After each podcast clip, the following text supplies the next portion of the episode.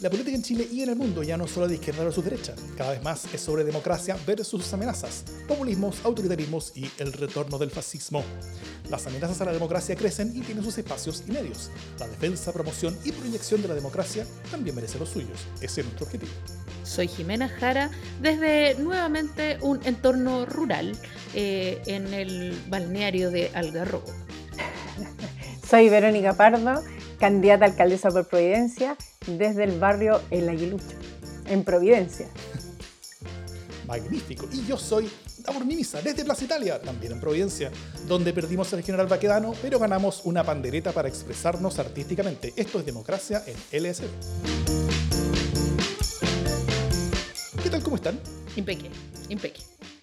Impeque, fantástico, muy bien. Verónica, qué agrado tenerte con nosotros. Hola, ¿cómo estás? Qué agrado, además verlo, no solo escucharlo con ese ánimo. Bueno, yo cuando escucho que la Jime dónde está, más agrado todavía, casi envidia, eh, pero aquí contenta de estar con ustedes dos. Fantástico.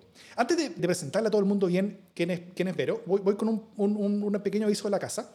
Acabamos de estrenar el capítulo de Democracia es Diálogo, a nuestro podcast primo, eh, de esta semana, donde conversamos con Gloria de la Fuente, la presidenta del Consejo Nacional para la Transparencia, y José Burma, Burmeister, abogado de C E y miembro de Democracia y Diálogo, sobre probidad y transparencia en el proceso constitucional. Conversamos de, de lo mucho que hemos avanzado recientemente en el país en esta materia, pero también de los nuevos desafíos que nos abre el proceso constitucional, desde la legislación, la construcción del reglamento, su aplicación y también desde la ciudadanía. Así que conversamos sobre lo que ya hemos avanzado, lo que falta y cómo podemos aprovechar también la convención como oportunidad para empujar la probidad y la transparencia en el Chile postconstitucional. Para que, invitados todos y todas a escucharlo, suscribiéndose a Democracia y Diálogo, donde escuchen sus podcasts. Tal como están siempre invitados a suscribirse a Democracia en L S D, donde escuchen sus podcasts. Dicho eso, vamos a lo que nos convoca hoy. Eh, Verónica Pardo vive en Providencia hace veintiséis años. Ella es ingeniero comercial, es experta en administración de empresas y especializada en gestión, coach de equipos y personas, con una vasta experiencia en empresas y directorios del sector público, privado y social. Su camino a la candidatura fue haber liderado desde el, y aquí me puedes contradecir o complementar si quieres, pero eh, su camino a la candidatura fue haber liderado desde el barrio del Aguilucho cabildos locales tras el dieciocho de octubre, eh, ganando bastante legitimidad local, para luego participar de la primaria abierta, donde toda la oposición, todas las fuerzas de la prueba, se puede decir, Eh, participaron unidas. Y, y, y eso fue casi una excepción a nivel nacional, ¿no es cierto? Al menos en este ciclo, donde, donde la primaria funcionó bien, fue solamente una primaria en vez de haber como cuatro primarias paralelas, y, eh, y donde el resultado fue legitimado por todos los participantes y, y, y funcionó bien. Así que, bueno, Vero ganó esa primaria con gran holgura, eh, y ahora se enfrenta a Evelyn Matei en las elecciones.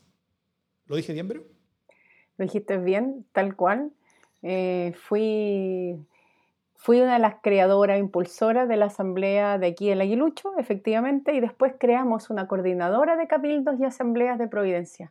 Eh, y efectivamente, luego del apruebo, cuando ganamos con un sesenta y cuatro por ciento, al día siguiente empiezan ciertas conversaciones entre los distintos partidos políticos que apoyaron la postura del apruebo y conversan un rato después con la asamblea y los cabildos para proponer hacer eh, unas primarias. Y en ese proceso, Eh, los cabildos y las asambleas de Providencia, eh, casi todas ellas reunidas en la C A P, que es la coordinadora de cabildo y asamblea, me proclaman a mí como la candidata que va de los cabildos y la asamblea.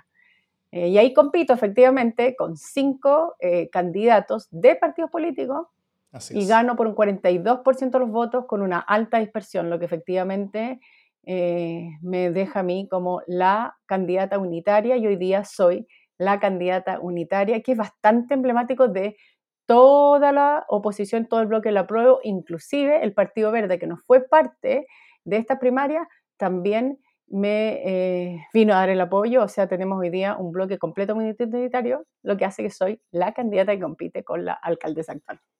Eh, no hay ninguna otra candidatura, ¿no es cierto? Son dos candidaturas nomás. No, no hay ninguna otra candidatura, inclusive también en el camino estaba Jaime, Jaime Pará, sí, cierto. Eh, y él... Sí. Claro, cuando yo gano, eh, vino y me dijo, tú que sales de una asamblea y eres tú la que gana, creo profundamente en este proceso, uh, o sea, en que hayas salido tú, eh, me bajo, no soy candidato a alcalde, eh, y se fue por otro, ah, o sea, se fue hoy día hasta el proceso constituyente, y claro. Jaime también me da su apoyo, o sea, soy la, la competidora que existe. Es el único voto que hacer muy simple, hay dos alternativas, no hay más que dos alternativas. es hacer un voto que no sea medir como metros cuadrados, digamos, claro. No hacer una sala gigante. Claro, que no va a pasar eso ni con los constituyentes, ni los concejales. Con los gobernadores van a ser menos candidatos, pero efectivamente con candidato a alcaldía. En Providencia solo somos dos.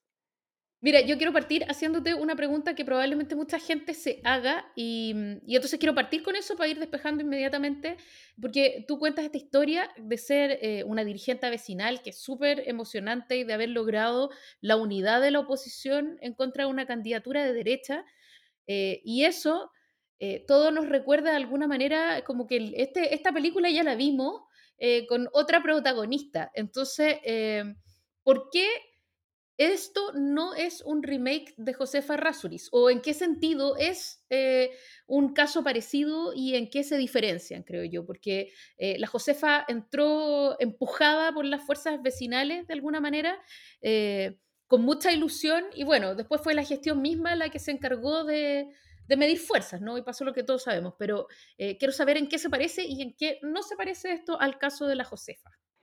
A ver, yo creo que voy a partir por lo que se parece, que venimos del mismo lado, somos fuerzas progresistas, efectivamente, creemos en una forma de estar en la comuna participativa, donde los vecinos y las vecinas somos y creemos que tenemos que ser tratados como adultos, no como infantes, eh, somos además vecinas de la comuna, eh, somos las dos mujeres en este caso, eh, y somos mujeres de, de escucha, de participación, de convicciones en ese lado. En ese lado sí nos parecemos. Podría decirte hoy día, dado que es mi contrincante, que también nos parecemos en eso, ¿no? O sea, ella tenía que sacar a la B y hoy día, sin perjuicio que la alcaldesa actual está bien evaluada, eh, también representa una fuerza eh, de años de historia, de una carga de historia, de cosas que la gente se ha olvidado, es hija de quien es, mm. eh, y trae una práctica propia del partido de donde viene y de las formas en las cosas que trae. Entonces ahí también hay otra cosa que podría ser parecido eh, y que en la calle me ha resultado mucho, como dicen, con tal de sacarla, voto por ti. Yo creo que eso no es la única razón, creo que es una razón muy válida, sobre todo, y después podemos entrar en eso, dado que está haciendo dos juegos y se está riendo nuevamente de nosotros como vecinos y vecinas de Providencia porque a los dos meses mm. se quiere presidencial, pero es otro tema. Entonces ahí hay un tema que es parecido. ¿Qué es distinto? Bueno, yo soy ingeniero comercial de la Universidad de Santiago, magíster en gestión de organizaciones, he trabajado en el sector público, eh, fui jefa de recursos humanos del CERNAC, cuando CERNAC hizo un cambio cultural muy potente. He trabajado en el sector privado, creé el área de consultoría de estrategia en Deloitte y, y acompañé y fui gerente general de una consultora en temas de estrategia y de organización. Y he trabajado en el sector social. He trabajado en la zona sur de Santiago, San Joaquín y La Granja, en temas de microcrédito, microempresa, emprendimiento, en temas de mujer, de medio ambiente, en educación. Entonces, ¿qué tengo de distinto en eso? Harto. He trabajado acompañando a organizaciones, equipos de trabajo, personas, para hacer la mejor versión de ellos mismos en función de los propósitos que tienen. Llevo años de vida acompañando a otros para que sea la mejor versión de sí mismo. Y hoy día, y aquí hay una otra gran diferencia, más que ser dirigente vecinal, que lo fui porque salí afuera, salí a cacerolear, conocí a mis vecinos, decidí, eh, decidí salir, decidí no seguir ayudando a otros y a otras en sus comunas, en sus proyectos, sino que hacerme cargo de que en mi barrio se puede hacer algo distinto, en que creo en una Providencia distinta, creo en una comuna distinta, y ahí salgo Eh, en este liderazgo que toda mi vida lo he tenido. Fui miembro del Centro Padre del Colegio San Ignacio, porque mi hijo era del San Ignacio, creé y fue la representante legal del colegio de mi hija en un colegio Waldorf. O sea, toda mi vida he estado en estos liderazgos de manera más bien como anónima. Hoy día la gran diferencia es, me aburrí de criticar a otros su liderazgo, me pongo al servicio y a disposición de la comuna porque creo que tengo las competencias y habilidades para poder hacerlo. Eh, entonces, en ese sentido, es otro tiempo, es otro momento, es otra profesión, es otra experiencia eh, y es una convicción que tiene que ver con que no solo nos basta, eh, y yo me alargo, ¿eh? Mi asesor comunicacional me dice tienes que hacer la frase más corta, así que la dejo aquí, pero eso no nos basta una nueva constitución, creo que hay que eh, ser el mundo que queremos que exista, eso, por ahí te digo. Está bien. Gracias. Oye, eh, y... Y pensando tal vez en que, en que tú llegas a tener una gestión de cuatro años en la, en, en la municipalidad, eh, después decides por cualquier otra cosa no, no, no volver a competir, eh, y, y, y algunos años después de eso, tal como tenemos una idea más o menos clara de cómo fue la gestión de la B, una, una idea histórica eh, uh-huh. hacia atrás, cómo fueron esos años, tenemos una, una mirada también sobre las luces y sombras de lo que, de lo que fue la gestión de, de José Ferrazuri. Eh, ¿Cómo a ti te gustaría que sea la mirada... Eh, sobre tu gestión mirada desde un futuro hacia atrás. Es una manera de decir cómo, cómo, cómo te gustaría a ti que tu gestión sea recordada, ¿no es cierto? Sí. Qué linda pregunta. Eh, yo creo que Providencia es una comuna que tiene, que tiene un potencial infinitamente mayor de lo que somos hoy día. O sea, infinitamente mayor. A mí me sorprende que la gente me diga, no, pero si está bien gestionado. Yo digo, sí, bueno, con los niveles de recursos que tenemos, se puede gestionar bien. Mi punto es, yo creo que se está gestionando a un nivel bastante menor de los estándares que nosotros podríamos tener. O sea, podríamos ser una capital en aporte cultural, en desarrollo eh, sustentable. O sea, estamos al debe infinito en los temas de sustentabilidad, en los temas de cómo aportar, ni siquiera eh, cuidar el medio ambiente, proteger el medio ambiente. Eh, en temas de educación, podríamos estar haciendo un aporte gigante en temas de educación pública. Personas mayores. Tenemos una comuna que tiene muchas personas mayores y se les trata paternalistamente, verticalmente.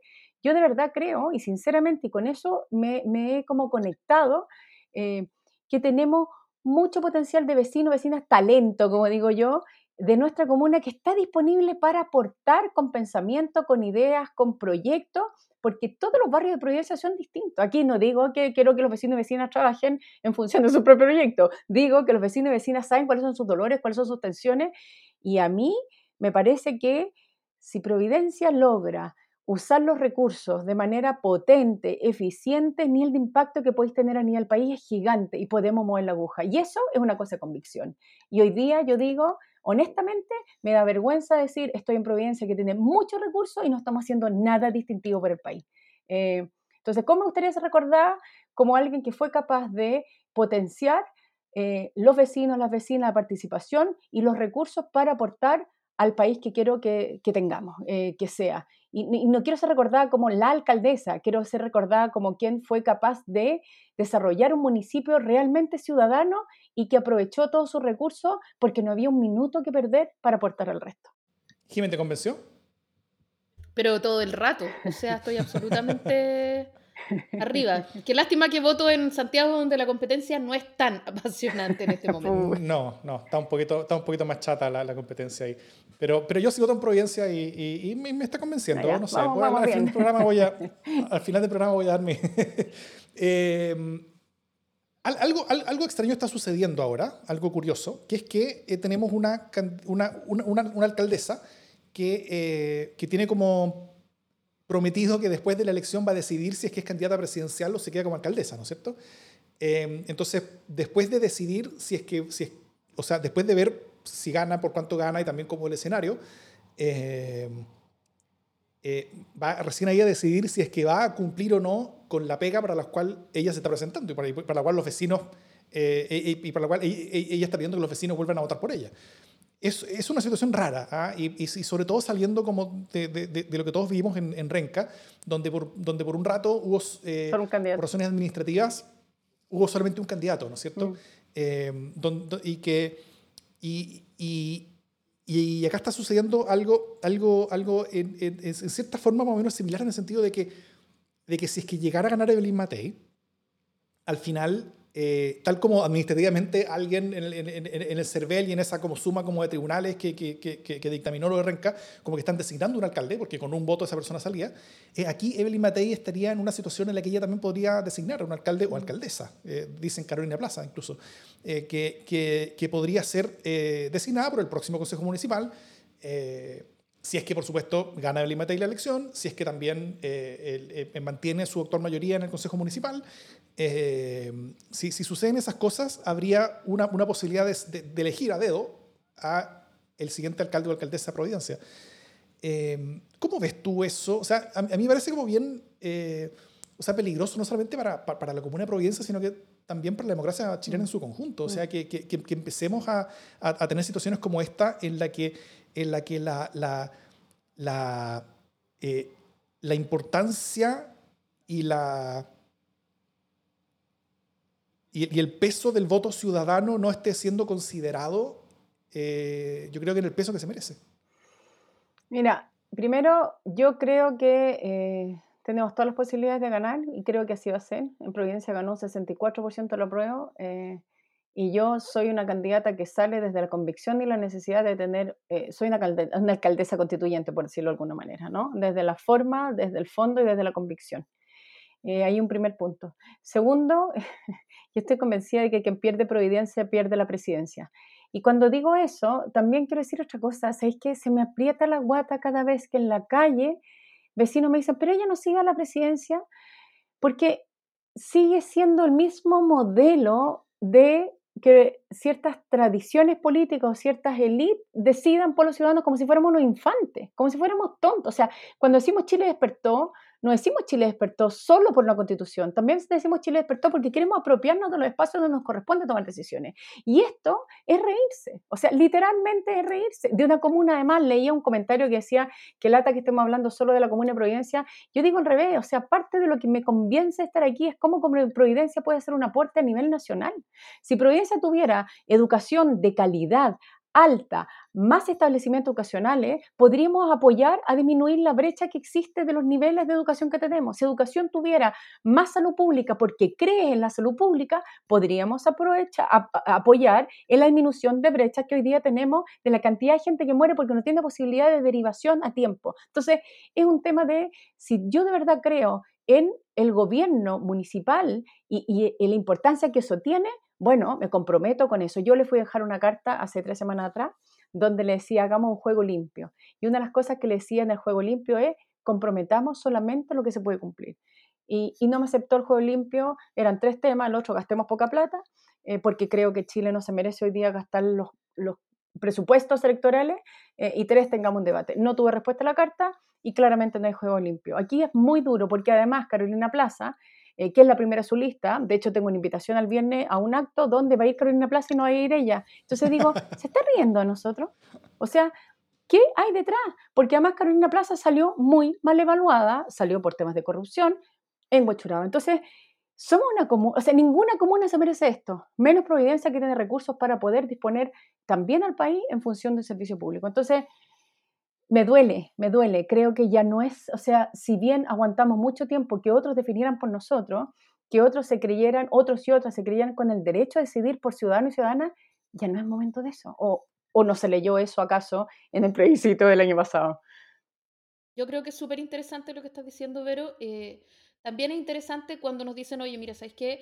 Eh, ¿Qué tan importante puede ser Providencia a nivel nacional? Bueno, todavía es una comuna emblemática en el sentido de que es una comuna eh, donde pasan cosas bien interesantes. Es una comuna que tiene plata. Eso es una cosa eh, interesante. Y en una comuna que, que tiene plata, que son pocas, sí, pero además que, por supuesto, que como son pocas, no son la mayoría. Mm. Lo que quiero decir es que eh, una, ser una comuna con plata y lograr cosas como, por ejemplo, que salgan representantes eh, mm. de, de un mundo de base, Eh, es importante y es aleccionador, eh, a lo mejor, o, o abre una esperanza a otras comunas que quizás tienen menos plata, eh, pero que también tienen ganas de hacer gestión apegada a las necesidades de, de las personas, ¿no?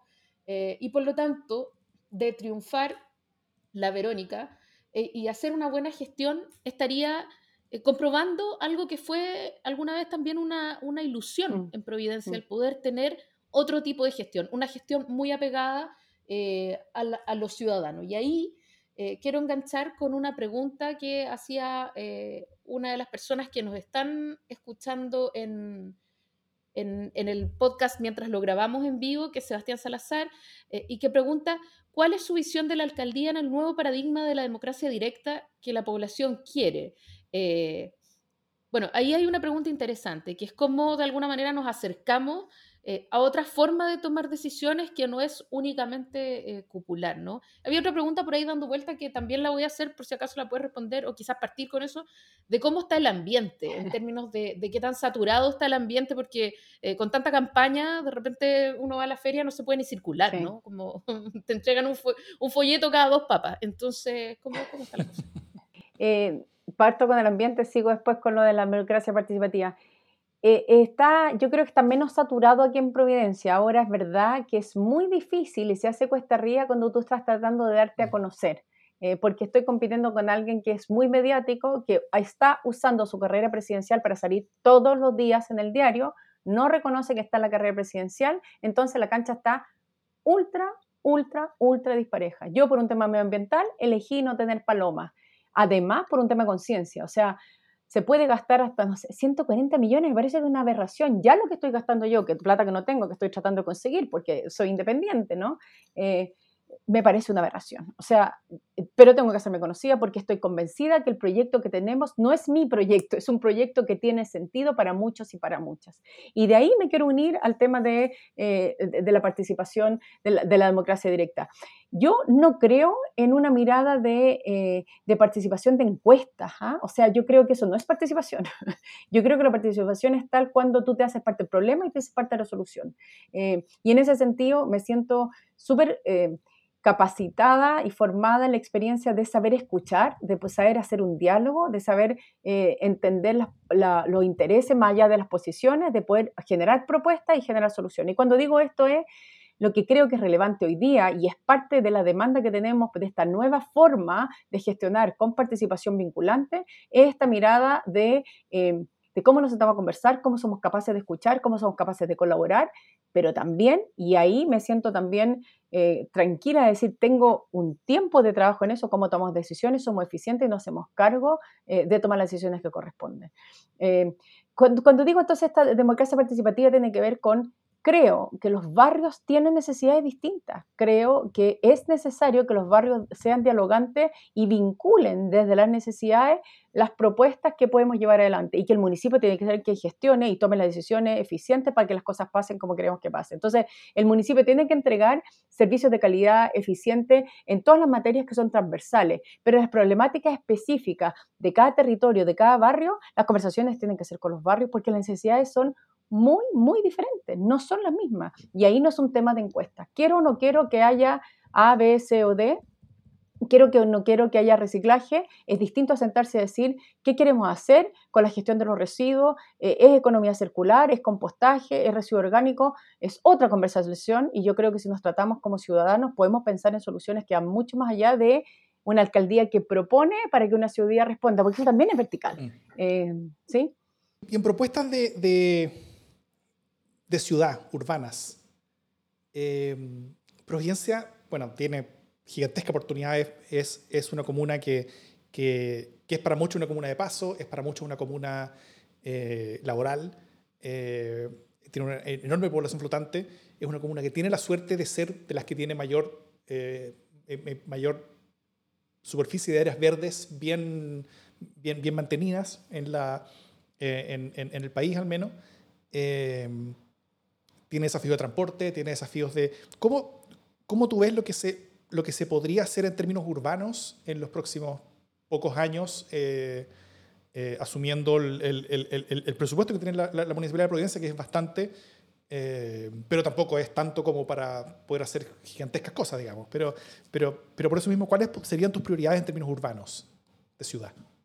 Mira, tengo un buen equipo de urbanistas que me está acompañando en este proyecto. Justamente este jueves en la noche tenemos una conversación que abierta, les puedo pasar después eh, el link, en mis redes están en todo caso, eh, que vamos a, conversación sobre, vamos a conversar sobre las prioridades urbanas y de movilidad de parques eh, para nuestra comuna. Porque, de nuevo, municipio ciudadano es una mirada... Eh, El municipio ciudadano es una mirada de no soy yo la que decide, soy yo la que estoy encabezando este proyecto, soy yo la que estoy encarnando este proyecto, por decirlo de alguna manera, pero soy yo la que facilito para que las cosas pasen como queremos que pasen. Eh, entonces, cuando te hablo de parque, nosotros tenemos, cuando te hablo de eh, urbanismo, nosotros tenemos una comuna parque. Hay una mirada que puso don Germán Banen, que fue un gran hombre que armó las ordenanzas, y aquí hay muchas temáticas, como mantenemos, eh, mejoramos o... o fortificamos estos lineamientos eh, de, de la ordenanza municipal como se, se ha desarrollado.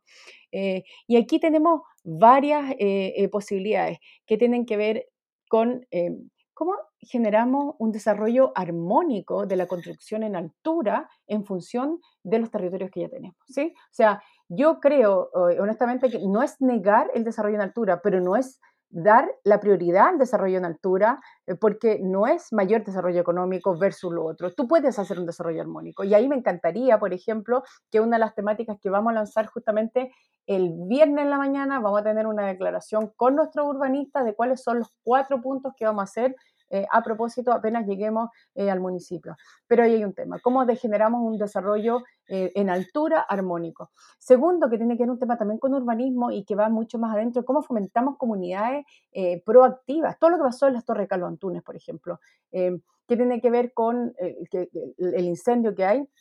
Estuve con, conversando con Michelle Deler y es cómo también entendemos las comunidades y fomentamos el desarrollo de las comunidades en función de empoderar a estos administradores que puedan eh, desarrollar una mirada eh, comunitaria. Eso por un lado, como mucho más comunidades adentro. En términos de parques, de plazas, ¿cómo tenemos nosotros parques, plazas, espacios urbanos que sean de accesibilidad o, o se acerquen a la accesibilidad universal, ¿no? Eh, ¿Cómo... Como se conocen estos parques ocho ochenta, que cualquier persona menor de ocho años, mayor de ochenta años, se sienta seguro o segura de poder ir al parque como un espacio público. Y ahí juntamos con la mirada de cómo estos parques son también un espacio de encuentro. Yo he hablado mucho del buen convivir. Eh, Providencia se vive bien puertas adentro, relativamente, ¿no? Porque efectivamente eh, hemos descubierto, sobre todo después de pandemia, la cantidad de pobreza oculta o invisibilizada que hay en nuestra comuna. Pero igual, lo que me importa es cómo trabajamos eh, y aprovechamos los parques y las plazas como un espacio de eh, buen convivir. Eh, porque en las plazas empiezan a ser eh, los territorios, los jardines de las casas, pero que son de los edificios, tú te encuentras con distintas edades, géneros, generaciones, culturas, animales, personas. Entonces, ¿cómo hace eso como unos espacios de encuentro?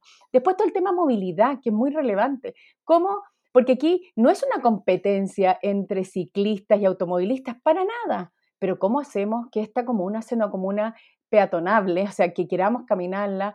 ¿Cómo hacemos que los ciclistas no tengan que competir con automovilistas? ¿Cómo redistribuimos el espacio público? Lo que la pandemia nos mostró es que efectivamente el espacio público, que hoy día están tomados las mesas, las sillas, los restaurantes afuera, bueno, hay menos espacio para los autos. Bueno, repensemos eso después de la pandemia. Eh, ¿Por qué no se puede seguir con eso adelante? Eso genera otra conversación, genera más seguridad en la calle, genera nuevas comunidades, genera otra mirada, cuidando también las tensiones que le generan los vecinos por tener eh, mucho ruido en la calle también, ¿no? Pero ¿cómo repensamos también el espacio público? Entonces, ahí hay algunas líneas eh, que son relevantes, que es necesario desarrollar. Y lo otro, y lo último, estos cordones eh, que se cruzan de límites entre comunas, ¿cómo aprovechamos? Tú tienes hoy día un Canal San Carlos que perfectamente podría pensarlo y, y, y en algunos espacios, ¿no? Todo este estrecho del Canal San Carlos frente al Costanera Center, y, y eso ya es un proyecto mayor. Eh, Pero tú podrías pensar efectivamente, ¿cómo no piensas eso como una gran explanada que compensa esta tremenda torre que está acá y que no tiene espacio ni área verde donde la gente necesita expresarse eh, o, o aprovechar? No voy a seguir, el viernes vamos a dar nuestros lineamientos eh, a nivel urbanístico, un punto de prensa justamente para este tema, pero más o menos en la línea que te estoy hablando, después del proceso participativo que vamos a tener el jueves de la noche. Perfecto. El veintiséis de febrero eh, se estrenó eh, Orquesta de Señoritas mm. y el tres de marzo se sacó de cartelera porque eh, Cristian Campos, o un miembro de la producción, eh, había dado eh, positivo al, a su P C R eh, y de ahí los P C R positivos se fueron multiplicando. Mm. Eh, sabemos todos que falleció terriblemente el, el actor Tomás Vidiella eh, y ya sabemos que se contagiaron de COVID Cristian Campos, Willy Sembler, eh, Gonzalo Muñoz Lerner, Francisco Medina, Mauricio Pesutich y, por supuesto, eh, además hoy día un estilista. Luis Ñeco. Luis Ñeco. Que, Luis Ñeco también. Luis Ñeco, que está grave, entiendo, en la U C I.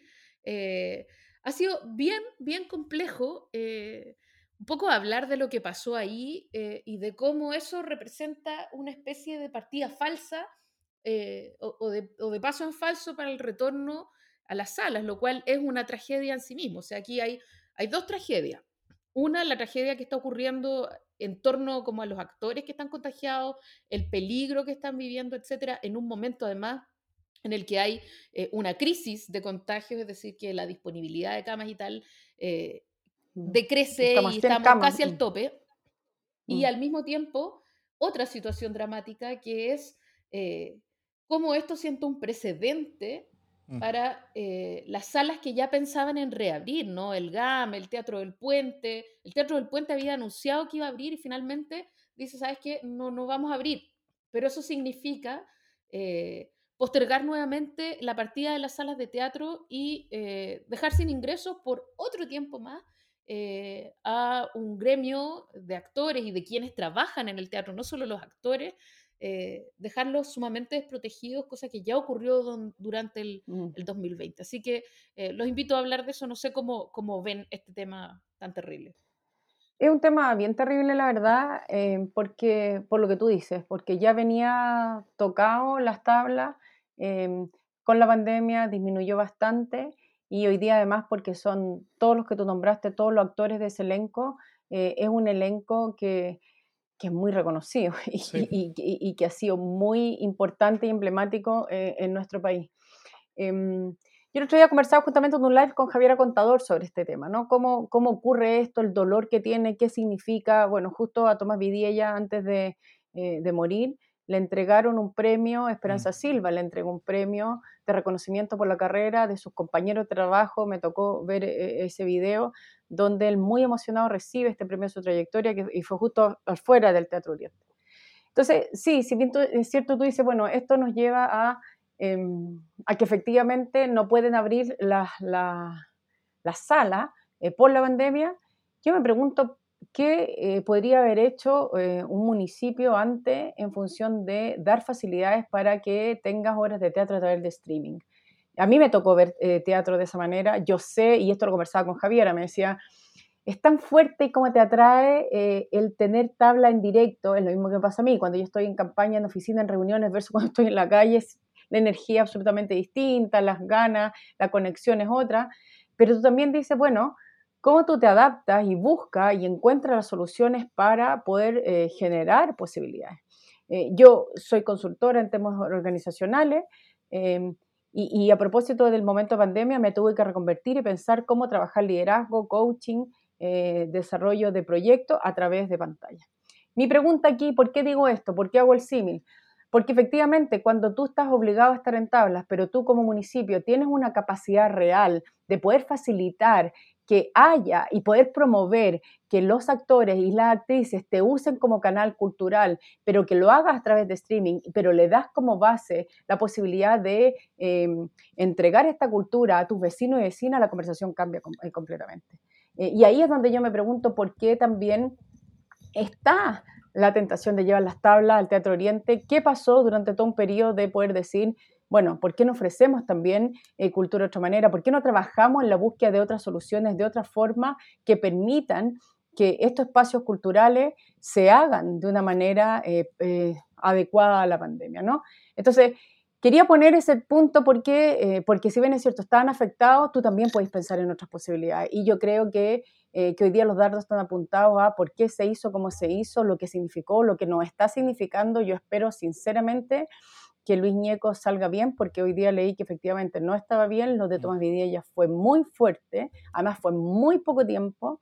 Eh, y, y efectivamente tú decís, no es la única forma, o sea, cuando tenemos que cuidar no es la única forma de entrar en tabla y muchos lo hacen porque la ven como la única forma y yo creo que ahí eh, el servicio municipal también te permite pensar nuevas posibilidades desde los recursos que tú tienes para ofrecer plataformas de solución eh, y aquí no hablo solo, no hablo solo de la, eh, de la cultura o del teatro. Eh, tú podrías hablar para, para el amplio espectro de la cultura, pero también podrías hacer lo mismo para el sistema gastronómico. ¿Cómo tú pones a disposición de tus vecinos y vecinas, de, de quienes tienen sus fuentes de trabajo dañadas, posibilidades, formas, pensamientos que te ayuden a modificar de manera innovadora u otro eh, para que los servicios se sigan dando? Eh, yo por ahí, Jimé, veo una mirada que, eh, que es como se hace en la vida con otros. Cuando tú sientas a conversar, ves posibilidades que no ves si es que estás pensándolo solo o lo estás pensando sola, ¿no?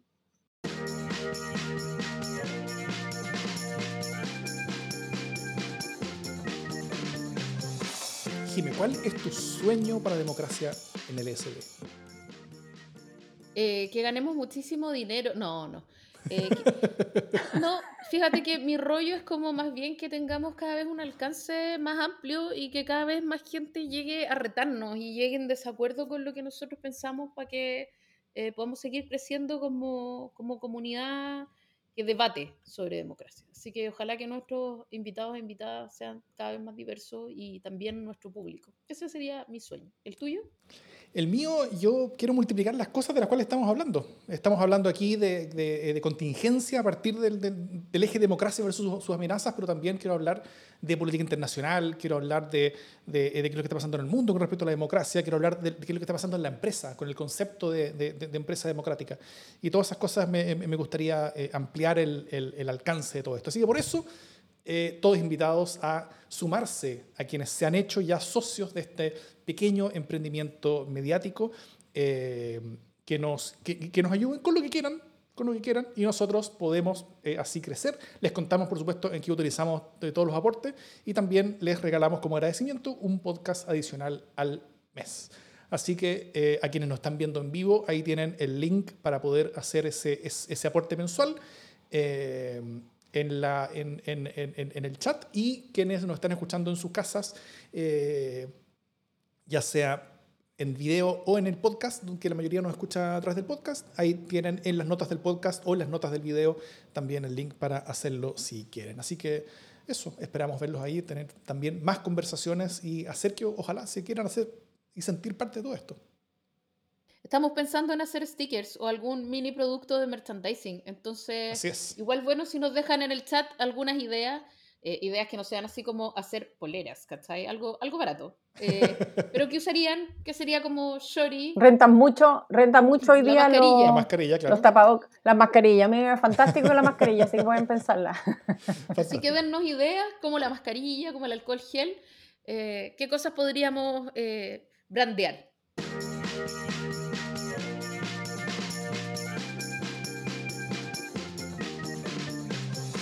Algo huele mal en el ambiente electoral en Chile. Eh, bueno, la, la, la innovación de votar en dos días, que, que yo creo que es la menos mala de las alternativas para poder realizar la elección a pesar de estar en pleno pic de casos de la pandemia, eh, ha, ha despertado una ola de desconfianza en el proceso. Eh, hay, hay una especie de ruido ambiente que dice que obvio que hay que votar el domingo porque la noche del sábado los milicos o el gobierno o los poderosos o ellos, quien, quien, quien quiera que sea ellos, eh, van a tener en su poder las urnas y podrían manipularlas. ¿eh? Así que, que, que, que quien quiere que su voto cuente, vote el domingo. Y eso yo creo que es bien problemático porque primero estamos de acuerdo con que esa desconfianza viene de antes, ¿no es cierto? La desconfianza contra las élites, la, eh, la, la politización de los aparatos de seguridad como Carabineros de Fuerzas Armadas, sobre todo post dieciocho de octubre del dos mil diecinueve, lo, los casos de corrupción donde oficiales de las Fuerzas Armadas han estado involucrados, la baja aprobación del gobierno, el sentimiento hacia Piñera mismo que va desde el hastío hasta el odio a veces. Eh, pero, pero, pero, pero, pero con todo eso, esto termina como instalándose la idea que ahora las elecciones no serían justas o que podrían ser arregladas. Y eso es súper problemático para una democracia, que se instala esa idea. Eh, al menos por un par de aspectos. Eh, primero, si pocos votan el sábado, se pierde buena parte de la ganancia en seguridad sanitaria y en proteger las vidas de quienes van a ir a votar, eh, que nos trae votar en dos días. La gracia de votar en dos días es que nos repartamos entre los dos días. ¿Ah? Que lo, lo ideal es que voten más o menos las mismas personas sábado y domingo, cosas así, minimizar las filas, minimizar el riesgo sanitario, minimizar los contactos entre personas, eh, y así la mayor cantidad de personas puede votar y lo pueden hacer lo más seguro posible. Eh, pero, pero, pero yo creo que aún, aún más grave es que, es que permitamos que se instale esta desconfianza sobre el proceso ahora, que, que va a hacer que esta desconfianza quede aún más instalada en el futuro. Tenemos, por ejemplo, el caso de Estados Unidos, donde Trump generó desconfianza por el voto en correo, que allá tenían allá, sabiendo que sus rivales iban a votar más por correo, y luego intentando que esos votos por correo fueran eliminados de los conteos. Es decir, intentó instalar la desconfianza para poder quedarse en el poder, a pesar de perder las elecciones. Y tal vez si la elección hubiera sido un poquito más peleada de lo que fue allá, él tal vez pudo haberlo logrado incluso. Entonces, ¿cómo contrarrestamos esta idea ambiente? ¿Cómo podemos desactivar, al menos en parte, y al menos para algunas personas, estos miedos, desconfianza y hasta con piranoia que, que, que, que pueden ser fatales, yo creo, para la salud de nuestra democracia? ¿Qué herramientas creen ustedes, de relato tal vez, podemos darle a nuestra audiencia para que cada uno pueda contrarrestar esa sensación ambiente, al menos en parte, en sus respectivos entornos? ¿Qué se les ocurre? Si quieres, Jimé, parte tú, que eres más experta en la materia. Eh... Sí, yo, yo creo, Davor, que eres parte de una conspiración eh, para... A mí me gustaría que transparentara quién te contrató, Davor, para decir que esto es confiable. No, eh, como en serio me parece preocupante, me parece que son armas de doble filo, porque por algún, o sea, de alguna manera uno tiende a desconfiar hoy día de las instituciones de todas las maneras posibles, ¿no? Nosotros mismos estuvimos hace un par de semanas, eh, quizás hace una porque ya el tiempo pasa muy rápido para mí, estoy muy anciana, eh, hablando de esta, esta posibilidad de elecciones en dos días y cuáles eran sus consecuencias, los problemas que traía, las dificultades que tenía eso como de, de, de confiabilidad y de legitimar un, un proceso que, que per se debería ser auditable en el mismo día, ¿no? Pero entendiendo que es un contexto especial. Por supuesto no llegamos a, a esbozar que, que todos iban a cambiar, a meter la mano en las urnas, y, y, ni mucho menos. Sí. Eh, entonces... Hay una tendencia a que uno diga, eh, sobre todo en Chile, donde las elecciones normalmente eh, funcionan bien eh, presencialmente, que a cualquier cambio uno diga, ah, pero ¿cómo sé yo que no me... ¿Quién me asegura a mí lo que sea? Eh, y, y creo que eso es una tendencia sana, porque tampoco uno puede confiar en cualquier cosa si no miren lo que pasó con los pacos. Eh, pero entre eso y el desconfiar de absolutamente todo, creer que nada es confiable y que todo el mundo me está mintiendo eh, y caer en este rollo de que la, la tierra es plana y las vacunas son malas, eh, alimenta eh, otro tipo de, de movimientos políticos que finalmente no son movimientos de la sana duda. Ahora, mm. eh, es, una, es una línea delgada, porque creo que levante la mano el que, o, o tira la primera piedra el que nunca haya caído en un rollo medio conspiranoico. Yo soy experta. Solo que ya no lo retuiteo ni lo mando por WhatsApp porque ya aprendí que hay un mínimo de responsabilidad en eso. Eh, y, y, y también que levante la mano quien no haya caído de crédulo. Pero creo que en es, entre esos dos extremos se juega la confianza en la democracia. Entonces, si tú me preguntáis, eh, ¿de quién creo yo que es la primera culpa? Yo te diría que es del descrédito de las instituciones, porque si tuviéramos instituciones completamente legitimadas en este contexto, probablemente no, no nos estaríamos preguntando eh, si nos van a, a pasar gato, gato por liebre. Entonces hemos llegado a un nivel de descrédito en que todo es dudable, lo cual es una tragedia, pero es ante todo, creo yo, eh, un, un problema del sistema político, eh, del sistema institucional. Pero en segundo término, tenemos que hacer un acto de fe, porque si no somos capaces de hacer un acto de fe, eh, entonces, como decía una, una señorita por ahí, eh, hay que quemarlo todo.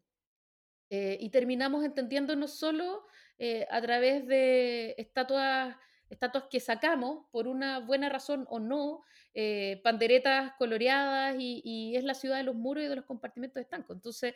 Eh, Así tampoco se construye democracia. En definitiva, creo que he contestado como marciana, demócrata, cristiana, lo cual no me satisface, pero ya le toca a alguien más hablar, así que dale, Vero. Sí, yo creo que me, me toca a mí hablar, y lo voy a hablar de otro lado. Capaz que... Eh, no, no, me da lo mismo, voy a dar mi opinión en esto, pero yo de verdad creo cuando hablamos son las instituciones, son los otros, y no nos hacemos cargo cada uno de cómo vamos a hacer el cambio, es muy fuerte. Es muy fuerte, porque sí. En el fondo es... Te voy a decir, primero me pasa en la calle que la cantidad de gente que yo me acerco le digo, mira, soy la candidata en la prueba, eh, si tú quieres que no solo tengamos una constitución, sino que tengamos un municipio que sea capaz de generar participación y cuento la historia, a mí es interesante. Depende de ti que eso pase. Eh, y ahí tú vas empezando a empoderar nuevamente, porque está tan institucionalizado esto, es culpa del mercado. Bueno, ¿y quién compra en el mercado? Porque...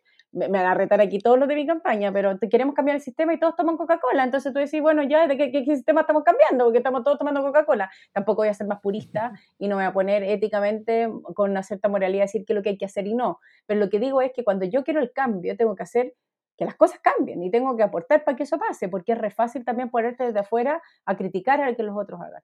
Entonces, aquí yo creo que tiene que ver con mucho, eh, bueno, creo en este proceso, ¿cómo aporto este proceso? ¿Qué voy a hacer para que eso pase? ¿Cómo me voy a comprometer? En vez de decir siempre queda lo mismo, las generalizaciones no nos ayudan a hacer los cambios. Si fuera por eso, yo estaría en mi casa tranquila y no pensando en cómo voy a aportar una campaña de manera distinta, si mal que mal, Eh, meses más, meses menos, me iba bien como consultora o, o, o trataba de conseguirme algunas pegas, pero es como, bueno, si de verdad despertamos, ¿cuál es el protagonismo que queremos tener? ¿Cómo queremos aportar para que eso pase? Porque, porque al final, y aquí voy a pegar una volada que puede tener que ver con la hora de la noche o un par de copas de vino que me he tomado, pero, pero efectivamente es como... Eh, ¿cómo quiero hacer que las cosas pasen? Como yo quiero que pase, también tiene que ver con ¿qué aporte yo voy a hacer eh, eh, al resto? eh, y cómo yo soy capaz de ir creando la confianza, porque al final yo digo para afuera lo que me pasa a mí. O sea, a mí me impacta en esto, y esto lo voy a decir porque a propósito de ser candidata unitaria, eh, tú te das cuenta que la gente lo primero que vomita es lo que le da rabia del resto, y critica al resto lo que hacen permanentemente, pero estén mucho más disponibles para criticar que darse cuenta que son ellos mismos que hacen eso con el resto. Entonces, los políticos son todos no sé qué, bueno, ¿qué haces tú distinto? No, una, po. Eh, no es que son todos, entonces, ¿qué haces tú distinto? Nada. ¿Cuál es tu aporte que hay que hacer? ¿Cuál es el compromiso que tomáis?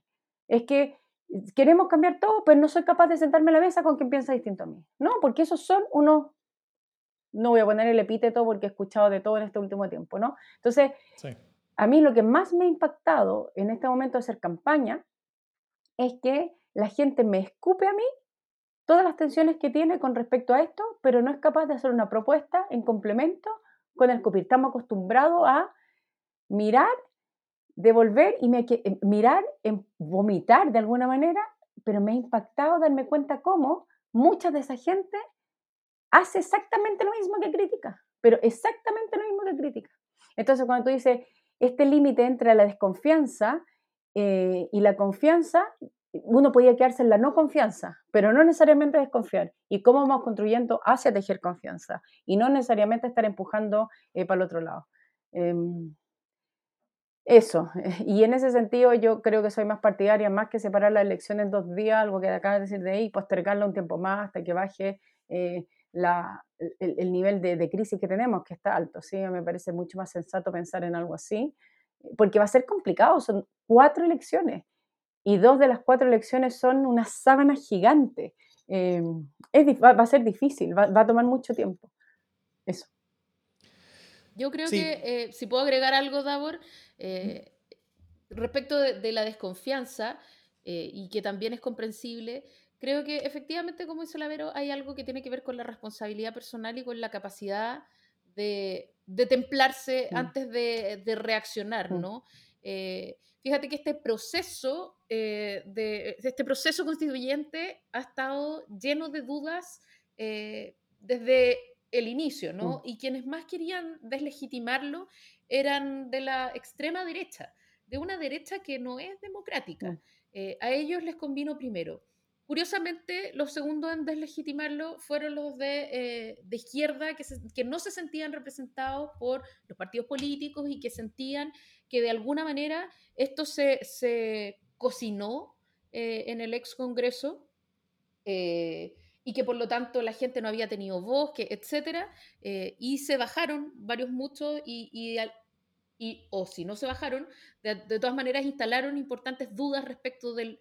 del proceso mismo, ¿no? Y cada vez que ha ocurrido un contratiempo, y que los ha habido, y varios de ellos han sido culpa también de las fuerzas políticas, digámoslo, eh, como por ejemplo que no se haya un, un pacto unitario, eh, es como, ¿vieron? Eh, no hay que participar en este proceso constituyente. Entonces, cada vez que uno aporta con la piedrita al proceso, está dándole ra- la razón eh, a, a la permanencia de un sistema que no da ni un día más, ¿no?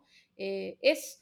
O eso, o, o le ponemos fe a este proceso y colaboramos todos en que sea auditable, que sea ciudadano, eh, que sea confiable y legítimo, eh, o lo quemamos todo. Y yo todavía no estoy por quemarlo, todavía.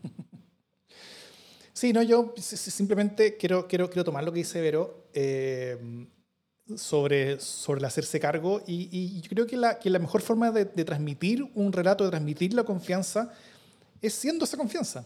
Es, siendo, es, es, es demostrándolo con acciones, ¿no es cierto? Sí. Es, es siendo consecuente con esto. Sí. Y, y, y, y tal vez ser parte de una especie como de, como de eh, revolucionaria confianza en el nosotros. Sí.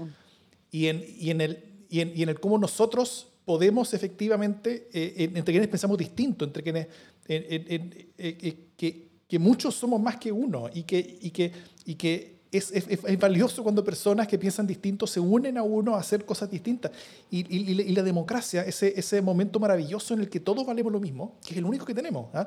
Hay, hay muchos países que tienen muchos, muchos momentos así, pero este es el único, es el único que, que tenemos, donde efectivamente cada persona vota lo, o sea, va lo mismo solamente ese día, ¿eh? porque, porque antes las campañas, hay una campaña con más plata que otra, pero ese día donde ya no hay campaña, donde ya no, ese día es el único donde todos valemos lo mismo.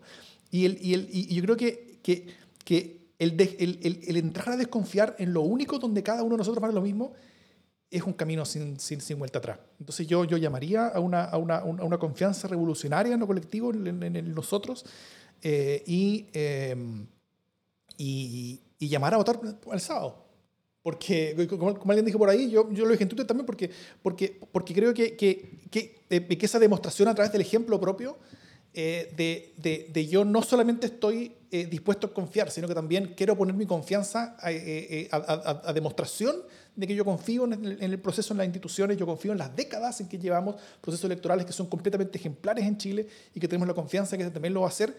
Eh, o sea, la confianza y el deseo, ¿no es cierto? Y la, y, la, y la convicción que va a ser, porque yo soy parte de eso. O sea, cada uno de nosotros es parte de la razón de, de, de, de, de, de por qué esto va a ser eh, o no eh, eh, exitoso. Y, y, y además, como premio, además, como premio secundario y todo eso, es que uno votando el sábado probablemente se, se tope con menos conspiranoicos, y eso yo creo que siempre es bueno. Te voy a dar una... un complemento a lo que yo estoy escuchando. La única forma de avanzar es caminando hacia adelante. Eh, ¿Y por qué digo esto? Porque estamos acostumbrados a dedicarnos a mirar lo que hicimos mal. Y cuando nos dedicamos a mirar lo que hicimos mal o lo que hizo el otro mal, que estamos, somos, somos expertos y expertas en eso, eh, la mirada es, es... te deja entrampado. Y me ha pasado la campaña. Y, y la campaña es todo el día, todo el día, un día es como dos semanas. Y cada vez que vemos algo que hizo mal, nos quedamos pegados y entrampados, y esa sensación como energética de no avanzar. En cambio, cuando nos ponemos eh, el norte va para allá, avancemos, y en vez de criticar, la crítica la transforma en una propuesta, la energía es absolutamente distinta. Entonces, ¿dónde queremos estar? En, la, en el terreno de quienes critican y, y se entrampan en, en mostrar o hacer cosas distintas para hacer que las cosas pasen. Eh, y no es voluntarismo. Yo de verdad creo que tiene que ver con un tema de convicciones. Eh, si yo no confío en mí misma, bueno, entonces no juego. Porque, porque no tiene sentido, y a mí es un tema de coherencia. Eh, no, solo voy a confiar en el resto si soy capaz de confiar en uno mismo. Es imposible confiar en el resto si no soy capaz de confiar en mí mismo, y eso lo veo todos los días. La gente es espejo del resto, eh, y cuando tú empecé a darte cuenta de eso, cambia la dinámica, porque más escucháis más, te defendís menos, habláis menos, estáis más en silencio. Es otra la conversación eh, que pasa. La gente que está todo el día afuera es porque al final no tiene nadie que lo contenga tampoco. Eh, bueno, voy a entrar en la mirada más psicológica, te dije, las dos copas de vino que me tomé ya.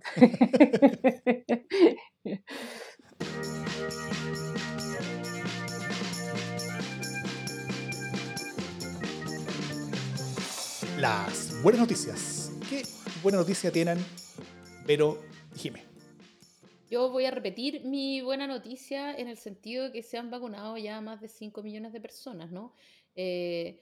Eso, por supuesto, va acompasado de la pésima noticia de que los contagios suben y suben, porque de alguna manera hay esta sensación de falsa seguridad en que ya, pucha, se vacunaron. Sí. Además, eh, los contagios crecen, lógicamente, en los segmentos un poco más jóvenes. La gente dice, bueno, ya se vacunaron mis padres, eh, que eran como uno de los grandes motores para cuidarse, ¿no? Yo, yo personalmente me cuidaba eh, en buena parte también porque mis papás, que ya están vacunados, eh, no se fueran a contagiar. Entonces, ya se vacunaron mis padres, ya no me importa. Eh, Y creo que, que hay algo ahí, fíjate que eh, en Renca, donde he tenido más oportunidad de, de hablar más próximamente con los datos, eh, había, estaba visto que eh, en, el, en el verano, ya en enero, estaban subiendo los contagios muy fuertemente de un segmento de hombres jóvenes, concretamente hombres jóvenes, de entre veinticinco y cuarenta y cinco años, ¿no?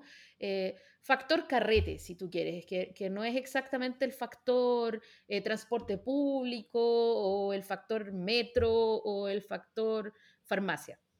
Ahora, ¿justifica eso que sigan abiertos los malls o que se abran las iglesias eh, para pa establecer misas? Yo creo que no, pero ese ya es otro cuento. Qué buena noticia, eh, que ayer y hoy día bajaron las temperaturas. Yo sé que la gente reclama eso, pero yo encuentro que, que parezca que va a venir el otoño, yo lo encuentro una fantástica noticia, porque el año pasado en esta altura estábamos con un sol terrible, eh, y creo que necesitamos un planeta de nuevo. Al menos cuando yo era chica había cuatro estaciones. Entonces, qué buena noticia sentir que el otoño sí puede llegar. Yo lo encuentro una gran noticia eso. Yo quiero decir como buena noticia eh, que Baquedano ya no está. Y creo que eso es buena noticia, porque, precisamente por lo siguiente, porque, porque varios grupos eh, extremófilos de varios extremos distintos se han quedado sin un símbolo por el, en, eh, por, por el cual pelear.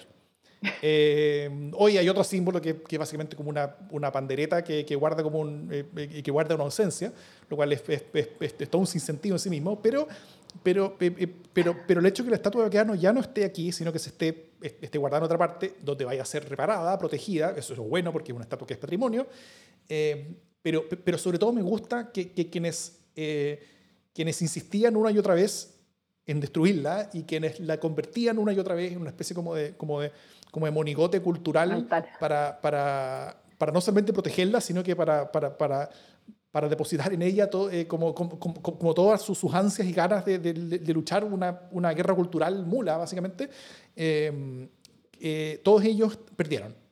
Y, y creo que eso es bueno porque, porque por, por último, abre espacios a la discusión. Y ahí hay mucha gente que se queda sin conversación, sin una conversación que es muy poco conducente a ninguna cosa que sea útil.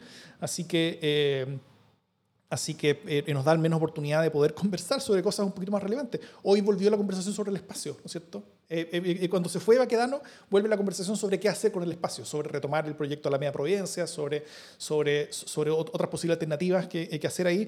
Eh, y eso creo que es bueno, porque antes solamente hablábamos de la estatua. Y eso, y eso yo creo que nos tenía un poquito... Eh, era, era una posición un, un, un, un poco demencial, llevada y, llevada y empujada por estos extremos que, que, que, que, que les fascinaba luchar entre sí. Y yo creo que, que, que ahora tenemos muchas más oportunidades. Eso yo lo veo como una buena noticia. Eso. Así que, dicho eso, esto es... Ah, bueno, y muchas, muchas gracias a la candidata alcaldesa Verónica Pardo por habernos acompañado. Esperamos... Ah, eh, yo, yo, yo voy a decir al final del programa, sí, yo, sí, yo creo que, que, que me terminó convenciendo la, la, la candidatura, así que eh, eh, al menos mi voto, cuenta con mi voto. Voy a estar ahí en el, en, en, en el voto fácil. No, creo que no me voy a confundir porque solamente hay dos opciones, así que eh, voy a poder... Eh, voy a poder encontrarlas fácilmente, mucho más fácilmente que candidatos a concejales o a, o a, o a, o a como convencionales donde, donde, donde va a tener que abrir una sábana efectivamente, pero, pero, pero yo creo que mi voto sí lo tiene. Muy ¿Y bien. ¿Tú lo recomendarías, Jimena? Yo la recomendaría sin duda, y además que no solo ganó un votante, sino que ganó otro votante, porque ya Gonzalo Yarzún, eh, en nuestro panel en vivo eh, de, de comentaristas, dijo que eh, también él habría cambiado su voto hacia... Bueno, no sé si habría cambiado. En realidad, terminó de convencerse eh, de votar por Verónica, porque estoy segura que por ningún motivo habría votado por Evelyn Matei. Pero también Gonzalo Yarzún quiere... Quiero rescatar eh, la buena noticia de Gonzalo, que, eh, porque es, es divertida. La buena noticia es que Bernardo Vázquez, eh, obispo de Punta Arenas, llama a desobedecer la ley cuando está en contra de la conciencia de las personas. Desobediencia civil. Interesante, eh, porque eh, la desobediencia civil es un buen concepto por estos días. Eh, parece que la, para la iglesia sol, solo cuando le sirve, pero de todas maneras es un gran concepto para rescatar. Pero aprovechemos. Aprove- agarremos papa. Dicho eso, esto es democracia en el L S B.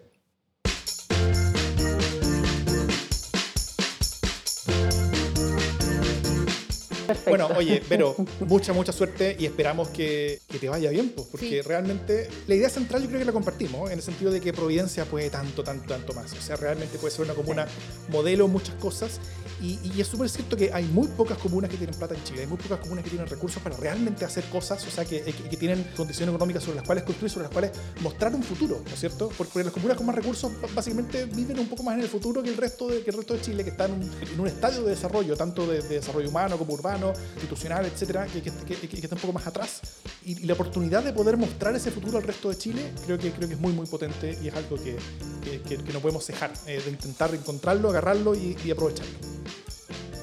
Estoy de acuerdo, yo creo que el sesenta y cuatro por ciento del apruebo que salió en Providencia generó una esperanza de decir hay una comuna que tiene recursos que puede hacer distinta la vida, al menos donde estamos y con mucha más conciencia.